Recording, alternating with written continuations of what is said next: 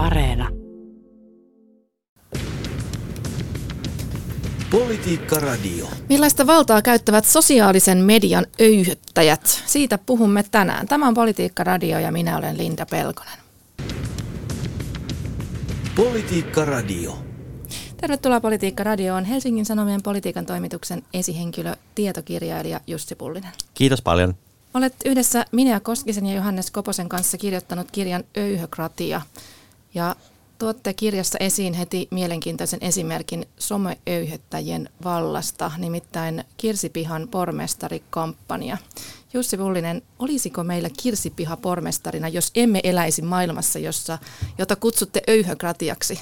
No ainakin jos uskotaan Kirsipiha itseään, niin ei olisi. Eli hän, hän tota, tosiaan tiputtautui tästä pormestarikisasta pois varsin lyhyen, lyhyen aikajakson jälkeen ja sitten jälkeenpäin kertoi yhdeksi keskeiseksi syyksi tällaisen somekampanjan, joka oikeastaan kääntyi häntä vastaan ja oman puolueen sisältä vieläpä. Että siellä tämä tämmöinen puolueen mm, ehkä, ehkäpä vähemmistöläinen tällainen niin kuin oikeistosiipi ei selvästi hyväksynyt hänen tämmöistä liberaaliajattelua ja teki sen hyvin selvästi tiettäväksi Twitterissä erilaisilla, erilaisilla tavoilla. Ja sitten myöhemmin, myöhemmin Kirsi Piha tosiaan kertoi, että nämä tämä tämmöinen viestivyöry, joka näkyi Twitterissä julkisesti ja Tomat ei julkisesti tukenut, vai itse asiassa kääntyi vastaan, niin oli yksi keskeinen syy. Me ei toki tiedetä, mitä kulissien takana sitten tarkalleen sen lisäksi tapahtui, että oli toki varmasti muuta, mutta tämä tämmöinen julkisen tuen puute ja se Twitter-öyhätys, joka sitten sitä ympäröi, niin se oli hänen oman kertomansa mukaan syy siihen, että ehdokkuutta ei sitten tullut lopulta. Tämä on tosi mielenkiintoinen esimerkki, koska nimenomaan se muutti. Hän oli jo lähdös pormestarikampanjaan Jep. aivan niin kuin täysillä ja sitten niin kuin muutamat tai pieni joukko ehkä oman puolueen aktiivisia tyyppejä lähti niin sanotusti öyhöttämään. Joo, siinä se, se on aika hyvä kuva tästä öyhökratiasta, jota me tässä kirjassa kuvataan, eli ää, puhutaan suorasta harvainvallasta jopa tällaisella termillä, eli poliitikot peilaavat tai tuntuvat peilaavan hirveästi sellaista poliittista ikään kuin legitimiteettiä tai, tai kannatustaan siitä sometodellisuudesta, jonka he näkevät. Ja, ja ei pelkästään ikään kuin virallisen aseman omaavilta poliitikoilta tai muilta poliittisilta toimijoilta, vaan myös heitä ympäröiviltä tällaisilta porukoilta, jotka sitten tota, saa ehkä niin kuin mittakaavassa suuremman arvon.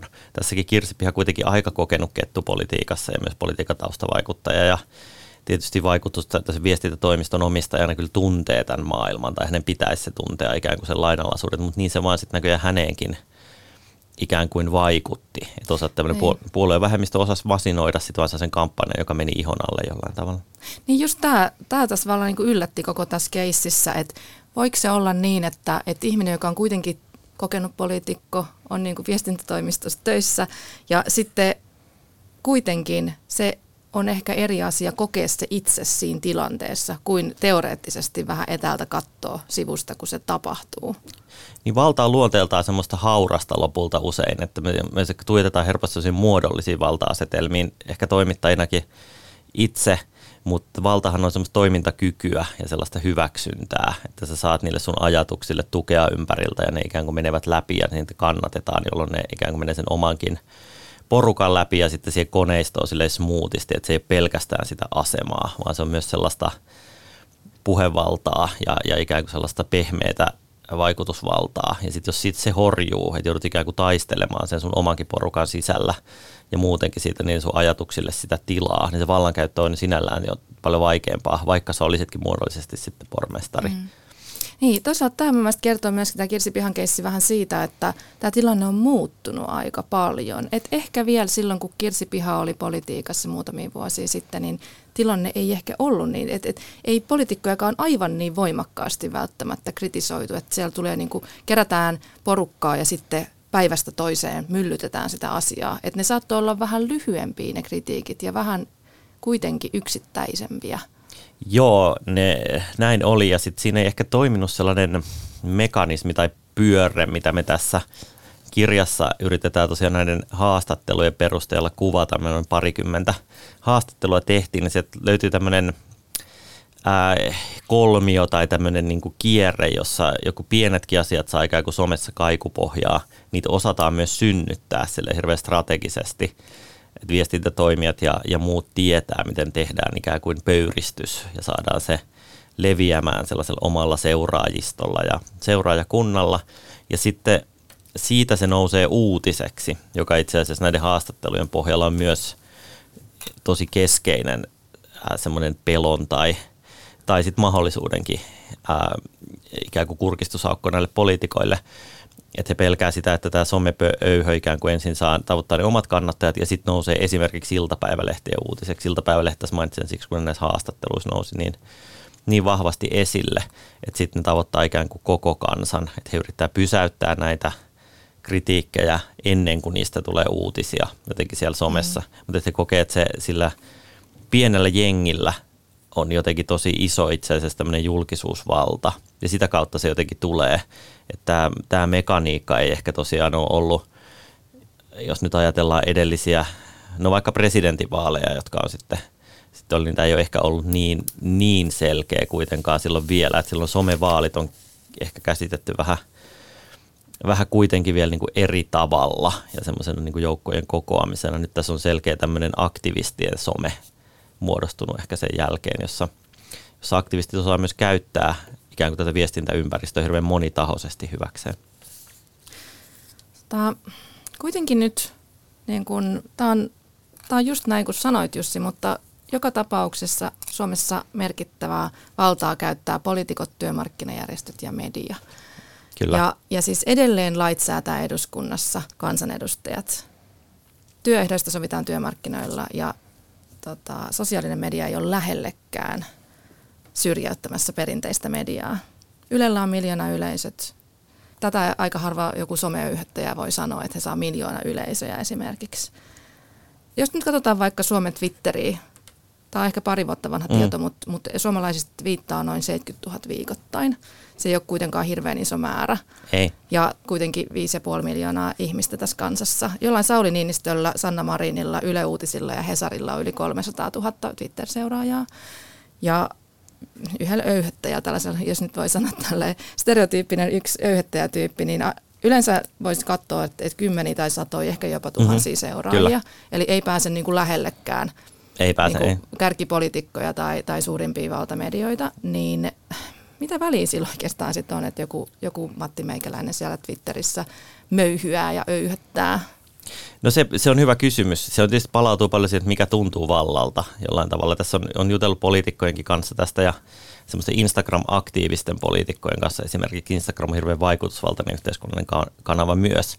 Niin jos lähtee sitä kautta purkamaan, niin ää, niin poliitikoille saattaa olla sellainen vallan tunne, etenkin jos et ole ihan kärkipoliitikko, että et ohjaa puoluetta tai, tai, tai tota, ole siellä ihan niin kuin vallan huipulla – niin ää, etenkin jos tavoittelet tällaista sosiaalista muutosta, että haluat vaikka vaikuttaa kulutustottumuksien kautta, tai, tai me käytetään kirjasta MeToota yhtenä esimerkkinä tämmöisiin niin kuin kulttuurisiin tapoihin, tai tällaisiin ikään kuin ihmisten arkitapoihin, jotka myös on tietysti poliittisia, mutta ne ei ole ikään kuin liity pelkästään lakeihin, niin semmoinen suoran vallan tuntu saattaa olla itse asiassa aika paljon isompi siellä somessa poliitikoilla, että saat ikään kuin joukot liikkeelle mm, johonkin boikottiin tai johonkin tällaiseen niin kuin niin kuin sosiaaliseen liikkeeseen, että se tuntuu vallalta, kun pystyt vaikuttamaan ja näet sen ikään kuin, että muut reagoivat ja ehkä joku tulee siihen mukaan ja kertoo, että vaikka se, on, niin kuin se tuntuu hyvin suoralta vallalta.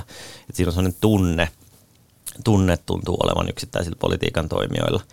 No sitten se, miksi miksi se silloin ikään kuin laajemmin väliä, mitä se meillä tässä kirjassa valtioneuvoston kanssa entinen viestintäjohtaja Päivi Anttikoski taitaa puhua ja Pertti 12345 tällaisella koodin nimellä, millä sitten he tunsi tuolla – ää, valtioneuvoston kansliassa tota, nämä, nämä twiittajat, niin, niin se tuli jollain tavalla läpi sieltä poliittisesta järjestelmästäkin sitten näiden haastattelun perusteella ja näyttää muutenkin tulevan tosiaan sille mekanismilla, että ajatellaan, että joku yksittäinen ihminen hyvinkin pienen seuraajamäärän, niin kuin sanoit, jää ihan kevyesti A-studiolle toiseksi, niin tota, ää, heittää jotain älytöntä tai poimii jonkun asian, josta hän nyt sitten on pöyristynyt siellä A-studiossa sanotun lauseen tai jotain – tai Helsingin Sanomien uutisen, ja sitten sen poimii joku vähän vallakkaampi tämmöinen vaikuttaja, jolla on enemmän seuraajia, ja ikään kuin nostaa sen tällaiselle somen agendalle. Ja sitten jos tähän saadaan mukaan tässä meidän kirjassa nämä haastateltavat kuvaa sitä sellaiseksi aika strategiseksi toiminnaksi, pitää kerätä tämmöiset joukot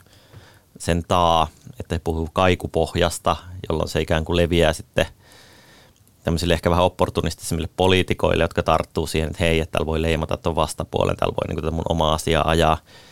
Ja sitten siitä se ikään kuin voi jo, sit, jos saa kiistan aikaiseksi, niin sitten se voi jo nousta uutiseksi, jolloin yhtäkkiä sä ootkin tästä Pertti 12345 asiasta onkin tullut kansallinen puheenaihe yhtäkkiä, mm. kun se on vaikka iltapäivälehissä ja sitten se onkin jo A-studiossa, jos, jos oikein hyvin käy ikään kuin viikon kuluttua. Niin, niin tota, et, et se on tämmöinen ikään kuin aalto, joka alkaa jostain ja, ja sitten kulkee tätä vallan verkostoa pitkin.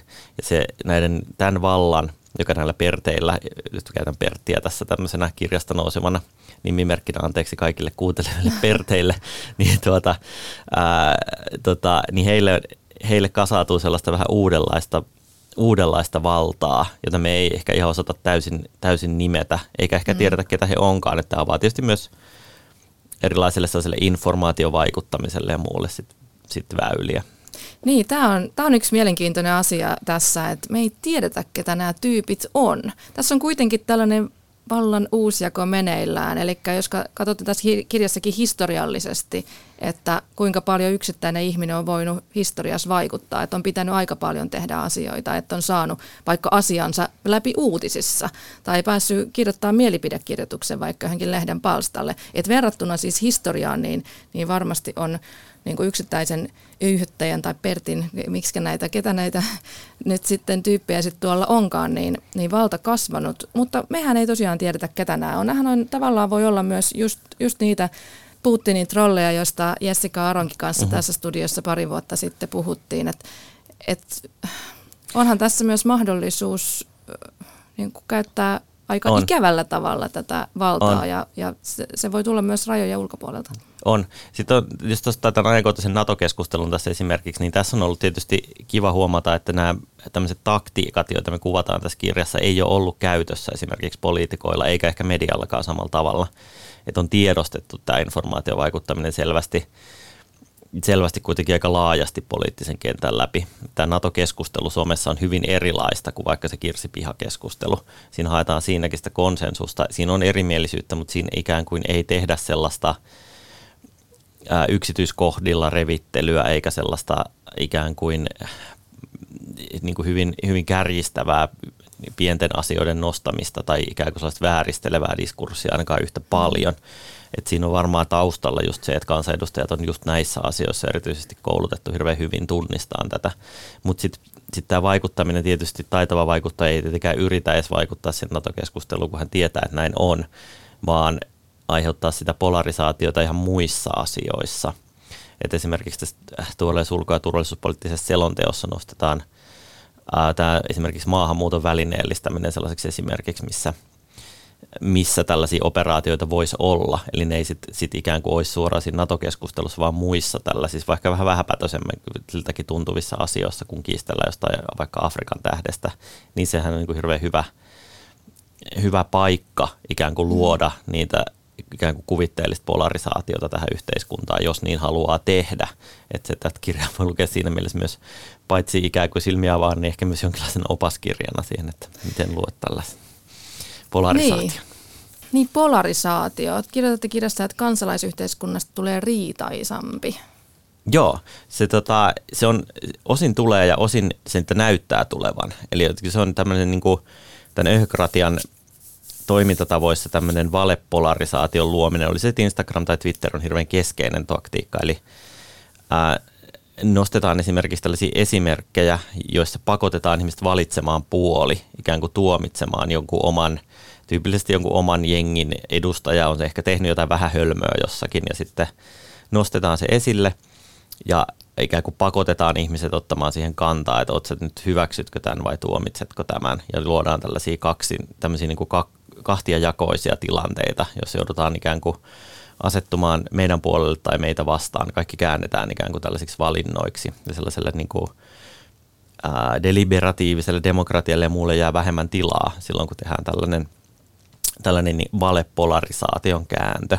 Ja se niin. luo sitten sellaisen illuusio siitä riitaisuudesta niiden keskuudessa, jotka siihen osallistuu. Et niin kuin sanoit tuossa alussa, niin kun suomalaisilta kysytään, niin 10 prosenttia voi olla oikeasti vähän isompi lukumäärä, mutta se on ainakin selvä vähemmistö vastaa, että kirjoittaa yhteiskunnallisia mielipiteitä internettiin.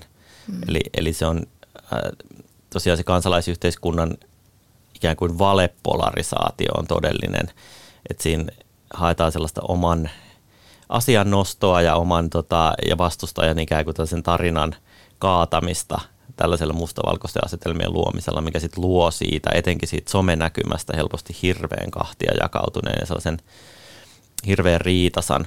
Tälle, tälle ehkä niin kuin akuutistilanteessa, joka on siis myös aito vallankäytön tilanne ja, ja tietyllä tavalla onkin 20 tämä hoitajalakko, joka tässä, tässä on nyt päällä. Ja tota, se on tämmöinen Instagram-ilmiö jollain tavalla, että siellä aika taitavasti hoitaja-aktiivit ja osa vaikuttajista, myös Tehy-puheenjohtaja Milla Rikka Rytkönen ja muut ikään kuin käyttää näitä keinoja, että he nostaa – median tekemisiä tai muiden tekemisiä esimerkkeiksi ja, ja kutsuu ihmisiä ikään kuin heidän puolelleen ja luo tätä tällaista aika perinteistä työtaistelua kuuluvaa kahtiajakoa, mutta just näillä keinoilla, mitä mekin tässä kirjassa niin. kuvataan. Tähän on populistien hyvin käytetty keino niin kuin Suomessa ja ulkomailla, että nostetaan joku kohu tavallaan jossain somessa ja käytetään hirveän kärjekkäitä niin kuin kommentteja ja esimerkkejä, niin sitten saadaan kaikki katseet, saadaan se huomio. Tämä mitä niin kuin Trump mm-hmm. teki vuodesta Kyllä. toiseen, että aina saa uuden kohun aikaan, niin saa paistatella jossain lööpeissä. Joo, se on tota, ja siinä on tietysti medialogiikka sit, sitten myös, että, että se, se, se niin äärimmäinen ja uusi on aina kiinnostavaa, tai se on uutta, uusi on uutinen ja, ja näin, että siinä on meillä toimittajillakin etenkin takavuosia kun katsotaan, niin niillä pääsi aika helpostikin ehkä välillä otsikoihin. Nykyään se on ehkä vähän rauhoittunut, rauhoittunut ihan kokonaisuutena mediakentässä mutta tota, ää, somessa se logiikka tuntuu toimivan yhä. Et, et siellä, ää, siellä aika usein sit me somen käyttäjinä tartutaan niihin niin kuin räväkimpiin, räväkimpiin nostoihin ja tuntuu välillä, että nämä mekaniikat unohtuu, kun aletaan jakaa, jakaa esimerkiksi tarinoita tai tällaisia. Tässä hoitajalakko tässä akuuttina asian mielessä, niin ää, on nähty esimerkiksi tällaisia aika – suodattamattomia tarinoita sieltä hoitajien työelämästä jaetaan Instagramissa ja kerrotaan, että näin tällaista se arki on ja voi hyvin ollakin, mutta, mutta tota, että niitä ei ole tietysti pyritty verifioimaan mm. tai ikään kuin tarkastaa niitä tarinoita ja, ja, ja niihin ikään kuin suhtaudutaan totena. Että se on tämmöinen somen autenttisuuden harha, joka sinne syntyy jotenkin, että se mitä kun, kun ihminen sitten kertoo jotakin, niin sen täytyy olla sen asian, asian näin. Somessahan on siis se hyvä puoli, tai hyvä puoli NS, että ei tarvi noudattaa mitään julkisen mm. sananeuvoston ohjeita, ei tarvi mitään journalistin ohjeita noudattaa, niin kuin me totta kai journalistit mm. aina tarkistetaan tiedot ja mm. ollaan sitouduttu siihen, että me kerrotaan totuus. Eihän somessa mm-hmm. ole mitään sellaista, että, että se mitä siellä höpöttelee, niin sen pitäisi olla totta. Mutta ihmiset ikään kuin helposti suhtautuu näihin sometietoihin ikään kuin, että tämähän, mm-hmm. tämä on kirjoitettu tänne, niin tämä ei voi pitää olla Joo. mitään valetta. Joo, tämä oli... Äh, tässä on kiinnostava esimerkiksi, äh, no jos esille Maria, Maria Veitolan, joka on tässä hän on kuitenkin juontaja, kirjailija, toimittaja, toimii tässä niin kuin jollain tavalla niin kuin journalismin kentästä tai ainakin sen, sen liepeillä, niin tota, hän on lähtenyt aika vahvasti tällaiseksi hoitajien asian ajajaksi tässä lakossa, niin kuin jakanut paljon heidän tarinoitaan ja muita. Ja, ja tosiaan siinä, siinä ei sitten tarvitse tehdä sitä ikään kuin journalisti ohjeiden edellyttämää tarkistamista ja toisen puolen kuulemista myös, että menikö tämä nyt oikeasti näin, onko nämä työolot oikeasti tällaisia ja, ja näin. Että siis somen logiikkaa kuuluu sellainen, tässä kirjassa kuvataan tota, ää, tosiaan MeToo-kampanja. Siitä syntyi tällainen, ää, sen yhdeksi sloganiksi somessa nousi tällainen usko uhria, joka tota, lähti ikään kuin siitä, että rikosten uhrin tarina on ikään kuin aika vahva todistus, niin kuin moni tietysti onkin, että joku uskaltaa tulla kertomaan, kertomaan asiansa julkisuuteen, niin se on tosi pelottava, pelottava ja kunnioitettava asia tietysti, mutta sitten journalisteina ne aina pitäisi tarkistaa. Ikään kuin se ei tarkoita, että se kiistettäisiin, mutta tavallaan pitäisi yrittää varmentua siitä, että ihminen vaikka muistaa niitä tapahtumia oikein ja on ikään kuin löydetään se mahdollisimman hyvä likiarvo totuudelle. Niin tämä tuntuu näissä tilanteissa jollain tavalla somessa just esimerkiksi unohtuvan suhteellisen helposti, että et siitä ikään kuin kokemuksesta, kun se on autenttinen, tuleekin jotenkin todempi ja silloin ei tarvitse sitten noudattaa näitä, näitä journalistiohjeita välttämättä ihan loppuun asti. Politiikka Radio. Tänään keskustelemme kirjasta Öyhökratia, jonka kirjoittaja Jussi Pullinen täällä studiossa keskustelemassa ja minä olen Linda Pelkonen. Öyhökratia muuttaa tätä valta-asetelmaa myös täällä Suomessa ja väitätte kirjassa, että öyhökratiassa uutismediat muuttuvat heikommiksi, mutta mä kuitenkin nyt muistutan siitä, että esimerkiksi nyt boostatakseni omaa yhtiötä Yleisradiota, niin edelleen Yleisradio esimerkiksi tavoittaa on 98 prosenttia Suomen väestöstä. Kyllä. Niin tämmöisessä maailmassa, miten voitte väittää, että uutismediat olisi jotenkin heikkoja? Uutismediat ei ehkä heikkoja, niiden asema suhteessa tähän mediaympäristöön muuttuu. Eli meillä on tosi vahvoja somevaikuttajia ja, ja erilaisia eri piirin aktiiveja, jotka kerää tämmöisiä seuraajistoja ympärilleen. Ja me näiden tällaisten porukoiden, jotka nämä, nämä aktivistit tai aktiivit näiden meidän haastattelukin perusteella aika hyvin tunnistaa niitä omia joukkojaan, niin ne he luo tällaisia linssejä, joiden läpi maailmaa katsotaan. Me, me aiemmin puhuttiin tällaisesta niin filterikuplista verkossa. Sellaisia ei ole olemassa oikeastaan tutkimuksen mukaan, että verkko jotenkin rajaisi ihmisiltä pois uutisia, pikemminkin ihmiset näkee enemmän niitä, enemmän erilaisia uutisia internetissä ja somessa kuin, kuin muuten. Mutta me puhutaan tällaisista kuplafiltereistä, eli tavallaan kun ihmiset päätyy näihin seuraajistoihin niissä mukana, niin he alkaa jollain tavalla katsoa maailmaa niiden läpi. Et kun, et kun seuraat suosittuja somevaikuttajia tai, tai jotakin aihepiiriä verkossa, niin itse alat lukea niitä näkemiä uutisia ikään kuin tämän tällaisen linssin läpi, mm. joka siihen tulee väliin. Ja sitten tätä vaikka valtamedia tai perinteistä mediaa, miksi sitä haluaa kutsua, niin ikään kuin luetaan edelleen tosi paljon. Näinhän se on, että meillä on tosi isot iltapäivälehdet suhteessa väestöön. Esimerkiksi Ylen tosiaan kanavat tavoittaa ja kyllä meillä Helsingin Sanomissakin tilaajamäärät on kehittynyt tosi hyvin pandemia-aikana. Että meillä ollaan median kriisi ikään kuin jollain tavalla pahin kriisivaihe itse asiassa ohitettu, että uutismedialla jossain mielessä menee paremmin kuin silloin on mennyt pitkään aikaan. Niin tota, mutta se tapa, jolla, jolla mediaa myös luetaan, niin se elää tässä tämän ilmiön takia, että sitä vertailevaa luentaa tapahtuu koko ajan enemmän. Ihmiset ikään kuin tulee vedetyksi mukaan tähän jengi, erilaisiin jengeihin, jotka limittyy somessa ja sitten se uutismedia peilataan sen mukaan. Eli siinä mm. Se, se luenta muuttuu, että vaikka ikään kuin ne määrät ei välttämättä muutu, niin sen tapa lukea ja tapa käyttää sitä uutismediaa muuttuu sen somen takia sitten samalla. Ne ei pysy niin kuin erillään ja ne sekoittuu siellä laidoilla. Uutismedia osin omaksu, nyt puhutaan täällä Ylellä, niin Ylelläkin on, on tällaisia kanavia, jossa ikään kuin käytetään sitten somevaikuttajilta tuttuja ikään kuin keinoja ää, tehdä sisältöä. Mm. Ja sitten taas toisaalta vaikuttajat ikään kuin puhuu paljon yhteiskunnallisista asioista, niin nämä alkaa myös limittyä toisiinsa nämä mediatavat ja media, mediamuodot. Niin, ehkä siinä tulee sitten yksittäisellä somekäyttäjälle sellainen illuusio, että nyt hei jes, kun mulla on tämä tuhat seuraajaa tai jollain on jopa kymmenen tuhatta, kyllä silloin tällä ihmiset vähän lesoilee sillä, että kuinka mm-hmm. paljon someseuraajia löytyy, niin se ei nyt kuitenkaan sitten ihan niin kuin ole sama kuin, että tavoittaisi 98 prosenttia vaikka väestöstä. Mutta asiantuntijoiden valta mua myös kiinnostaa, mistä te kirjoitatte tässä kirjassa, että, että asiantuntijoille tulee yhä helpommaksi tuoda viestejään esille yhtä aikaa, siis somessa, uutisissa ja uh-huh. päätöksentekijöiden valiokunnissa, taustakeskusteluissa. Tähän jo. kuulostaa niin kuin aika siltä, niin kuin, että yksittäinen asiantuntija hän pääsee niin kuin joka paikkaan tässä. Joo, ja siitä kun näitä asiantuntijoitakin on tähän jututettu, niin siellä on osa on hyvin tietoisia tästä, että strategisesta jotenkin asemasta tai sitten vallankäytön tavasta, että he osaa käyttää näitä eri kanavia hirveän tehokkaasti. Että he, he saattaa somessa esimerkiksi ikään kuin korjata vähän niin kuin median uutisia sillä oikealla omalla tiedollaan ää, ja hakea sit sitä someprofiilia ja julkistunnettuutta sitä kautta sitten he ikään kuin tietää, että se voi olla myös väylä sitten päästä sinne uutisiin tai sinne tässä mainittu, monesti mainittu A-studioon tai johonkin muuhun, että he ikään kuin rakentaa sitä kautta sitä omaa näkyvää profiilia. Ja sitten, sitten heillä on vielä tämä ikään kuin taustakanava, mahdollisuus yhteys poliitikkoihin, joka sitten saattaa näkyä myös siinä julkisessa, ää, julkisessa keskustelussa, jota he taas käy. Että kyllä tämä niin kuin asiantuntija, jos on osaava asiantuntija – niin tämä on itse asiassa vahvistanut hirveästi asiantuntijavaltaa ja myös erilaista etujärjestövaltaa, jotka tietyllä tavalla limittyy monesti. Et etujärjestöt on itse asiassa, äm, niiden valta tai on niin kuin noussut tällaisia jopa vähän niin kuin uudenlaisia etujärjestövaikuttajia tässä kentällä, että, että ihmiset nämä järjestöt tietää, että tätä valtaa on tunnistettu näissä järjestöissä, sinne halutaan jopa johtajia, jotka osaa käyttää tätä mekanismia hyväkseen ja ikään kuin luoda sellaista asiantuntemuksen pöyristymisen ja sitten mediavalla yhdistelmää, mm.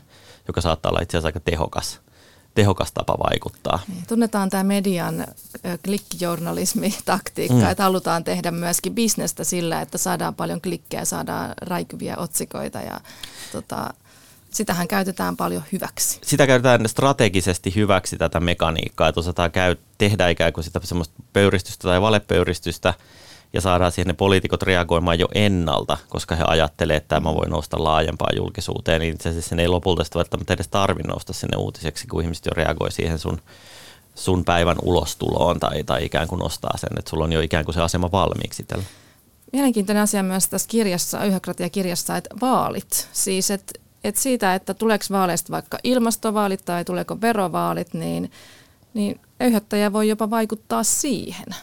Niin, lopulta tämä mekaniikka. Nythän ää, vuoden päästä koettavien eduskuntavaalien hallitusohjelmatavoitteita tässä jo kovasti erilaiset tahot julkistelevat ja kansanedustaja ilmoittautuu jo ehdolle ja, ja tässä ollaan niin kuin kampanjat käynnistyy, käynnistyy kovaa vauhtia, niin tota, ää, nämä puolueaktiivit ja ehdolle lähtijät tietysti tosi tarkalla korvalla tällä hetkellä seuraa seuraa, mitä somessa on. Tampereen yliopistossa tehtiin tuossa pandemia-aikana julkistettu laaja kansanedustajien tutkimus, jossa ikään kuin yksi, yksi löydös oli semmoinen, että edustajilla pyörii tämmöinen jatkuva somekela päässä, että he peilaa niin kuin jatkuvasti sitä somesuosiota niin omien tekemisten saamaa ikään kuin levinneisyyttä ja tykkäysten määrää ja kommentointia somessa ja sitten ikään kuin säätää jopa sitä omaa politiikan tekemistä sen mukaan, niin kyllä se, se kertoo siitä, että tälle vähemmistölle, joka säkin mainitsit, on kyllä siinä mielessä siirtynyt paljon valtaa, että kyllä se niin kuin peilaa sitä, että mikä resonoi nyt siinä porukassa, siinä porukassa nimenomaan tällä hetkellä, ja sitten varmasti muokkaa niitä kampanjoita siihen suuntaan, ja on siihen, jos se ei näkyisi siinä, että millaiset vaalit me sitten vuoden päästä käydään. Niin, no, mutta siis kuitenkin toimittajienhän ei ole mikään pakko tarttua näihin öyhötyksiin. Mm että et voidaan myöskin tavallaan niin sanotusti vaieta mm. kuoliaaksi näitä asioita, että et nehän ei, niinku, ei se ole mikään automaatti kuitenkaan. Tota, mitä keinoja ylipäätään i, tavallisilla ihmisillä tai ylipäätään yhteiskunnalla on vastustaa tällaista öyhökratiaa? No yksi tapa tietysti ihan tavallisella ihmisellä on tiedostaa se oma vallan pala, joka on itsellä. Et kun, et kun tässä vaikka ää, nyt tässä hoitajalakossa tavallaan on erilaisia ilmiöitä tässä ympärillä, mitä mieltä siitä itse, itse onkaan, niin tavallaan että se oma tekeminen siihen myös vaikuttaa, että, että tuoko niin kuin, levittääkö niin kuin asioita, onko niistä samaa mieltä, onko niistä eri mieltä, että on niin kuin tietoinen ainakin siitä, että mihin, mihin sitä omaa vallanpalaa yritetään käyttää. Et meitä myös yritetään tosiaan valjastaa tällaisiin kampanjoihin. Sitten ää, toinen on, on tietysti tota, ää, ihan sen mediavallan käyttö, että mihin ikään kuin itse – mitä lukee, minne lähtee itse mukaan, miten niitä toimii, mihin sen oman huomionsa suuntaa. Sillä voi aika paljon vaikuttaa, vaikuttaa myös siihen, että voimistaako näitä kohuja vai eikö niitä voimista. Et lopulta, lopulta markkinamekanismi siinäkin sitten toimii. Et se on tota, tietysti lukijalla on niin sanottu tämmöinen ympäristövastuu, eli on ympäristöteko ja se myös se, että mitä sä kulutat ja mitä sä et kuluta, tämän tyyppiset asiat. Sitten tota, näiden mekanismien to, niin tunnistaminen siellä somessa, että että et, niin kun tarjotaan kaksijakoisia vaihtoehtoja, niin lähtetkö itse kommentoimaan siihen jotenkin tuohtuneena vai jätkö itse avaa sitä keskustelua sillä tavalla, että argumentuot siihen niin kuin muita argumentteja harmaan sävyjä vaikka mukaan, se saattaa sitten itse asiassa niin kuin muitakin, muitakin auttaa niin kuin ajattelemaan sitä, että hetkinen itse asiassa ei ehkä ollutkaan näin, näin kaksijakosta. Sitten tuolla vallan saleissa niin poliitikoilla niin ää, jollain tavalla tästä NATO-keskustelusta ehkä voisi oppia sen, että tässähän ollaan – jotenkin päädytty sellaiseen aika perinteiseen tilanteeseen, että ajateltu, että okei, että me on käyty vaalit tuossa muutama vuosi sitten, ja nyt ne ihmiset päättää sillä mandaatilla, ja käydään tämmöistä aika eliitin sisäistäkin jotenkin nyt tällä hetkellä keskustelua eduskunnassa, ja ää, tällaista niin kuin hyvin, miten mä sanoisin, niin kuin perinteistä tällaista tota, vallankäytön jotenkin tilannetta eletään tässä NATO-keskustelussa, että sekin on mahdollinen tapa olla ja käyttää sitä valtaa ja, ja tavallaan ehkä jopa tulla uudelleen valituksi, vaikka se somekelaa tai se some äh, jotenkin tykkäysten määrä ei olisikaan se ykkösmittari. Että jotenkin, että mm-hmm. ehkä, että voiko, voiko poliitikko vaikka luottaa siihen, että ne teot huomataan, että äänestäjät huomaa ne ilman sitä niiden mainostamista ja sopeuttamista siihen someen. Et ehkä mä haluaisin ainakin väittää, että kyllä voi.